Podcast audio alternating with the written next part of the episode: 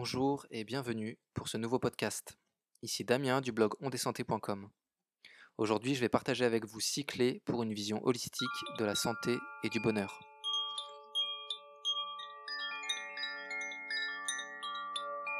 Les six clés que je vais vous présenter aujourd'hui correspondent à mon cheminement personnel.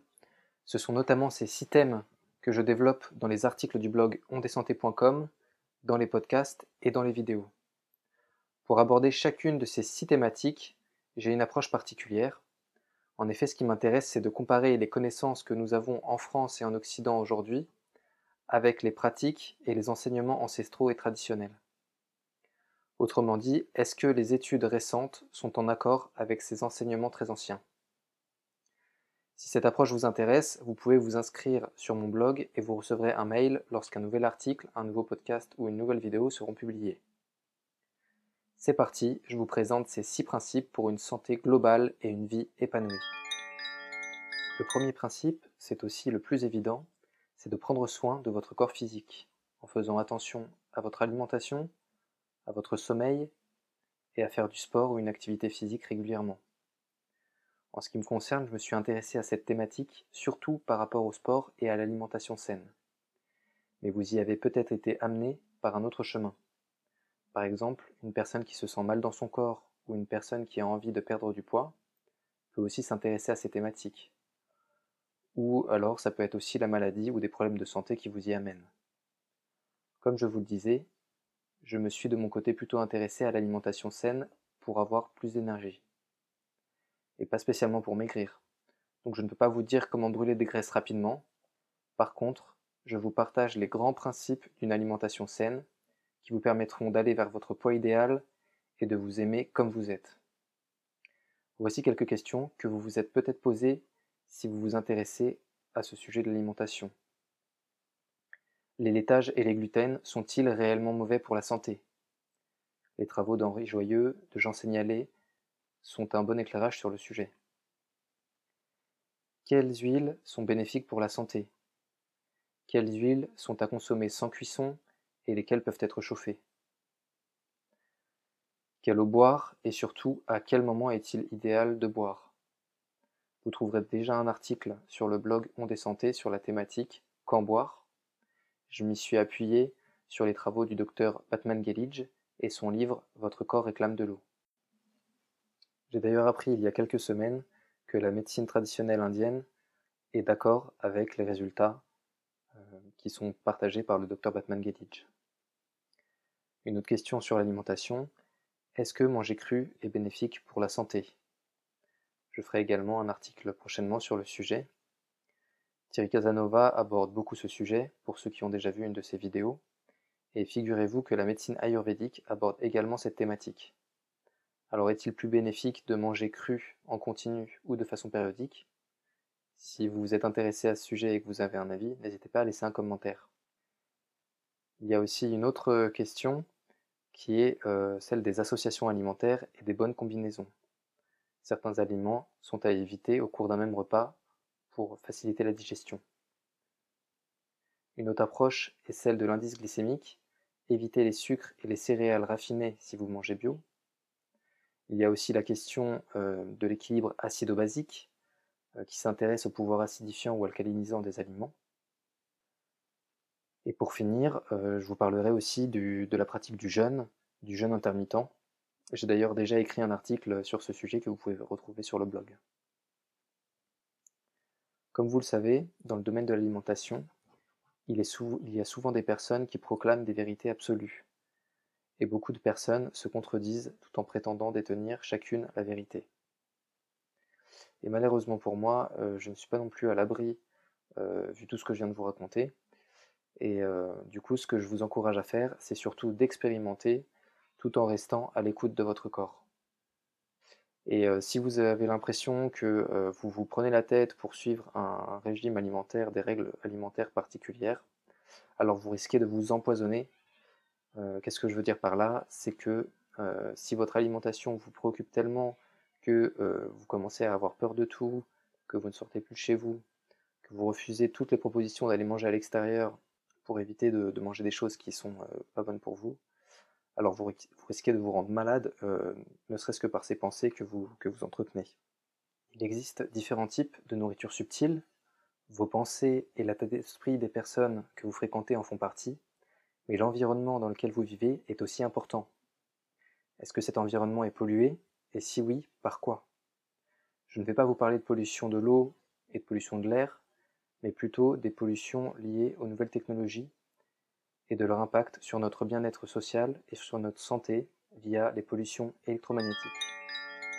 La deuxième clé est donc d'utiliser les technologies avec modération et discernement pour se protéger de leur effet négatif sur notre bien-être et la santé. Avez-vous une idée du nombre d'heures qu'un Français passe en moyenne chaque jour sur son téléphone portable? Quel est l'effet sur votre morale et sur votre santé de l'omniprésence des écrans dans votre vie Les nouvelles technologies nous permettent de nous faciliter la vie, mais à quel prix? Nous sommes de plus en plus connectés avec des personnes très éloignées, mais nous avons tendance à ne plus voir la personne assise en face de nous. En plus de ces impacts sociaux et des addictions que créent ces écrans, il y a des effets plus directs sur notre santé et le bien-être. Je me suis intéressé à cette thématique de la santé et des ondes électromagnétiques il y a quelques années. Au début, je m'étais surtout intéressé aux aspects positifs, comment les ondes électromagnétiques peuvent être utilisées pour soigner, mais par la suite, des personnes devenues euh, électro-hypersensibles autour de moi m'ont fait prendre conscience de l'autre face euh, de la médaille. Parce que les effets négatifs des ondes électromagnétiques sur la santé, nous en sommes tous victimes. Certaines personnes sont plus sensibles que d'autres, mais euh, dans tous les cas, nos cellules de notre corps, elles, subissent le stress lié aux ondes électromagnétiques. Les effets des pollutions électromagnétiques sur le bien-être euh, peuvent être très variables. Euh, par exemple, on peut avoir des difficultés à dormir ou se réveiller la nuit. Le sommeil devient non réparateur. Ça peut aussi rendre les personnes irritables et susceptibles. Des douleurs musculaires comme des tétanies ou euh, des migraines très fortes sont aussi un signe de sensibilité aux ondes. je ne vais pas vous donner toute la liste des symptômes qui peuvent être liés à la sensibilité aux ondes, et vous pouvez aller voir les articles sur le blog qui sont déjà euh, bien complets sur le sujet.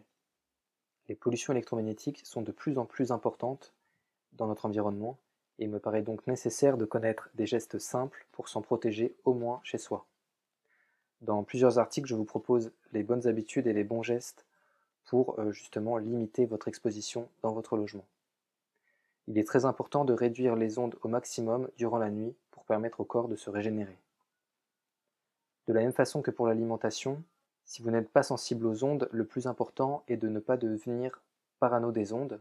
Si ce sujet vous parle, vous pouvez consulter les recommandations que je vous fais euh, dans plusieurs articles du blog. Mettez en application ce qui est possible pour vous et surtout ne vous empoisonnez pas l'esprit euh, en devenant euh, parano des ondes. La troisième clé, c'est la communication intérieure. Les pensées peuvent avoir des effets positifs ou négatifs sur votre bien-être ou votre motivation. Comment est-ce que vous vous parlez à vous-même?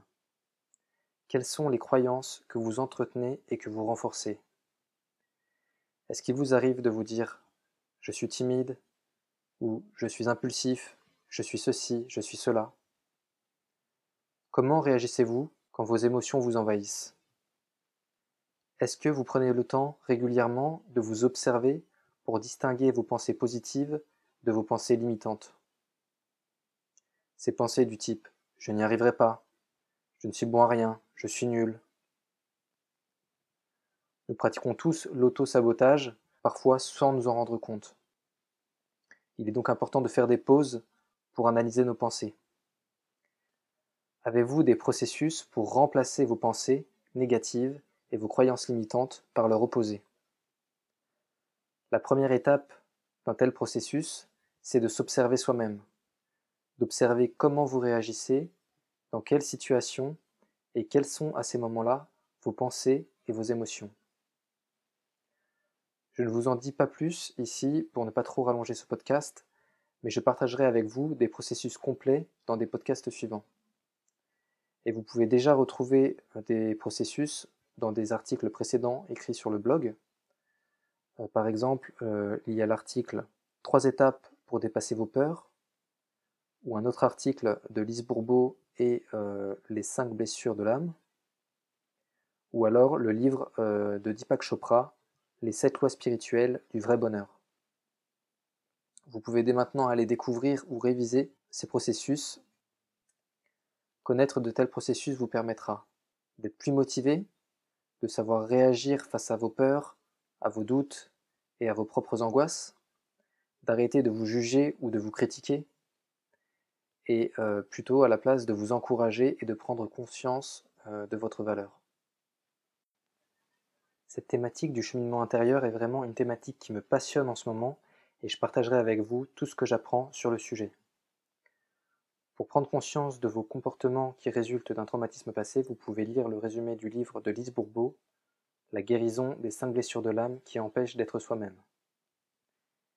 Sur les croyances limitantes, je vous partagerai bientôt le livre fondamental lié aux traditions ancestrales mexicaines, Les quatre accords La voie de la liberté personnelle Don Miguel Ruiz.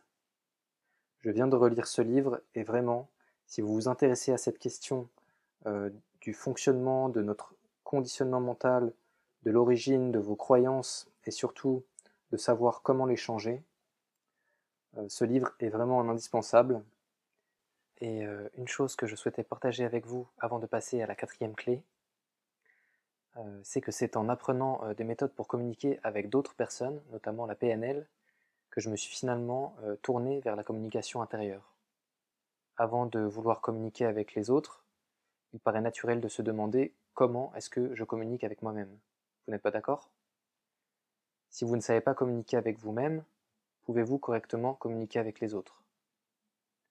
Si vous ne savez pas écouter et comprendre vos émotions et vos besoins, comment pouvez-vous comprendre les émotions et les besoins d'une autre personne? Une fois que nous savons communiquer avec nous-mêmes, il devient beaucoup plus facile et naturel de communiquer sainement avec les autres. La quatrième clé de la santé et du bonheur, c'est donc la communication avec les autres. Le médecin David Servan-Schreiber nous dit que les interactions sociales sont indispensables pour être heureux et en bonne santé. C'est ce qui a été observé par rapport à des personnes qui étaient en rémission de cancer. Les personnes qui avaient le plus de relations sociales avait beaucoup moins de risques de rechute. Par ailleurs, rencontrer de nouvelles personnes est à la fois agréable et stimulant, en particulier lorsque nous sommes en paix avec nous-mêmes et que nous nous autorisons à être réellement nous-mêmes avec les autres. Cette quatrième clé, vous l'avez compris, elle est vraiment euh, très liée à la clé numéro 3, donc sur la communication intérieure. Pour la clé numéro 4, je vous parlerai notamment de communication non violente et de PNL la communication non violente est un outil aussi très efficace pour travailler sur soi-même. Personnellement, je l'utilise plus pour communiquer avec moi-même qu'avec les autres. La cinquième clé de la santé et du bonheur est de se fixer des objectifs, mais pas n'importe quel objectif. Ce qui nous intéresse, ce sont des objectifs nourris par l'amour de nous-mêmes, la confiance et l'estime de soi, et pas des objectifs qui cachent la peur du regard des autres, le besoin de validation de reconnaissance, etc. Par exemple, si votre objectif vise euh, à gagner plus d'argent, à euh, avoir plus de possessions matérielles ou avoir un meilleur statut social, il est possible qu'il soit lié à un besoin d'être validé et accepté par les autres. Comment distinguer vos objectifs véritables des autres objectifs que vous vous fixez? Je vous renvoie à la clé numéro 3 et au livre sur nos conditionnements, les 4 accords Toltec. Sur cette thématique, je vous partagerai des méthodes pour déterminer ces objectifs et pour avancer vers eux pas à pas. Et en partenariat avec la clé numéro 3, vous aurez des solutions à des problématiques comme par exemple comment rester motivé pour avancer vers vos objectifs, comment faire face à vos peurs et à vos doutes, etc. Pour finir, la sixième clé holistique pour allier santé et bonheur, c'est de mettre plus de conscience dans votre vie. Qu'est-ce que ça veut dire mettre de la conscience? Ça veut dire apprendre à être plus présent. Apprendre à ne plus écouter la petite voix qui tourne en boucle dans votre tête. Quand vous lui apportez de l'importance, il vous arrive de ruminer, vous repensez en boucle à une situation désagréable, ou alors vous n'acceptez pas la situation actuelle telle qu'elle se présente à vous. Vous voulez que les choses se passent différemment. Bref, vous êtes en résistance. Être plus présent, c'est nourrir des croyances nouvelles, comme par exemple Tout arrive pour une raison. Les choses se passent toujours comme elles doivent se passer. Toute épreuve cache un enseignement, un apprentissage. C'est vrai que c'est plus facile de penser de cette façon dans les moments agréables et positifs de votre vie. Mais c'est surtout dans les moments difficiles que ces pensées vont vous aider. L'idéal, c'est de bien ancrer ces phrases dans votre tête, dans vos pensées, quand votre vie est belle. Et comme ça, ça vous aidera dans les moments moins sympathiques à bien les avoir en tête et à les utiliser. Je résumerai prochainement le livre Le pouvoir du moment présent d'Eckhart Tolle, qui propose des enseignements et des exercices pratiques pour mettre en place cette présence au moment présent. Un autre outil très efficace et qui a de nombreux bénéfices à différents niveaux, c'est la méditation. Il y a d'autres outils qui peuvent être utilisés, comme par exemple le yoga, le tai chi, le qigong, ou même une balade dans la nature. Mais je vais vous parler de ce que je connais bien, à savoir la méditation. Donc la méditation permet de réduire le stress, et c'est pour ça qu'elle a un effet global sur la santé. Mais la méditation permet aussi de maîtriser l'art de s'observer, nécessaire pour le travail sur soi de la clé numéro 3. La méditation est donc un très bon outil pour apprendre à gérer vos émotions, pour analyser les situations qui vous font réagir fortement au niveau émotionnel, pour observer vos conditionnements et vos pensées et vos croyances limitantes. La méditation vous aidera aussi à comprendre et définir vos besoins profonds, vos valeurs, à définir vos objectifs et à avancer vers eux. Même pour mieux gérer votre alimentation, la méditation sera une aide. Car si vous êtes bien dans votre tête, vous serez moins tenté de compenser avec de la nourriture. De mon côté, je pratique la méditation depuis plusieurs années, pas toujours de façon très régulière, je vous l'avoue, mais c'est un des outils que j'utilise régulièrement. Si vous avez encore du mal à comprendre en quoi consiste la méditation, je vous invite à lire le livre Le pouvoir du moment présent, ou alors le résumé que je vais bientôt publier. Personnellement, c'est le livre qui m'a permis de comprendre ce que la méditation allait m'apporter et ce livre décrit très précisément sur quoi nous devons porter notre attention pour méditer, sur quoi nous devons nous concentrer pendant la méditation. Donc la méditation, c'est un autre sujet qui me tient vraiment à cœur. Je souhaite permettre à un maximum de personnes d'expérimenter euh, et de passer à la pratique. Vous avez sans doute déjà entendu euh, les paroles du Dalai Lama si nous apprenions la méditation à une génération d'enfants, il n'y aurait plus de guerre dans le monde. Et aujourd'hui, euh, je suis vraiment persuadé par cette phrase, et euh, il me semble que dans cette citation, le mot guerre, il est vraiment à prendre au sens très large. Parce que la méditation, elle met fin, ou au moins elle permet euh, de beaucoup mieux gérer les conflits intérieurs, quels qu'ils soient, et donc en étant en paix à l'intérieur, ça va nous permettre d'être plus en paix dans notre rapport aux autres. N'hésitez pas à me laisser votre mail sur le blog en remplissant un formulaire si vous voulez savoir comment commencer méditer simplement, sur quoi porter votre attention quand vous méditez, comment la méditation libère nos émotions et nos traumatismes passés, comment agit la méditation sur notre inconscient. Si vous pratiquez déjà la méditation, vous pouvez aussi partager ces articles et le résumé du fameux livre Le pouvoir du moment présent afin de diffuser ces bonnes énergies autour de vous. Pour finir, voici les six clés holistiques que nous venons de voir ensemble pour allier santé et bonheur dans votre vie. La clé numéro 1, prendre soin du corps physique par l'alimentation, le sport, le sommeil. La clé numéro 2, comment utiliser les technologies avec modération et sans se rendre malade. La clé numéro 3, c'est la communication intérieure. Choisir et privilégier les pensées et les croyances motivantes.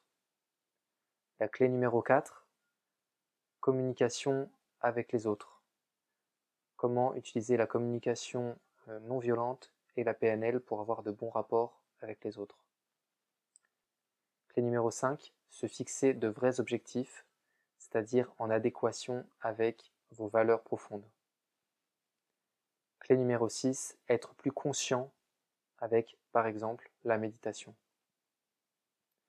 Quelles sont pour vous les six clés de la santé et du bonheur Partagez votre vision en commentaire. Si une de ces six thématiques vous intéresse, vous pouvez vous inscrire sur le blog ondessanté.com pour recevoir mes prochaines publications. Vous recevrez aussi le livre offert Les 10 clés d'une vie épanouie.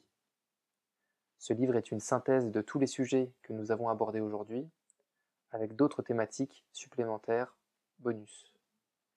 Si ce podcast vous a plu, merci de le partager. C'était Damien du blog ondessanté.com. Je vous souhaite une excellente journée et je vous dis à bientôt pour un prochain podcast.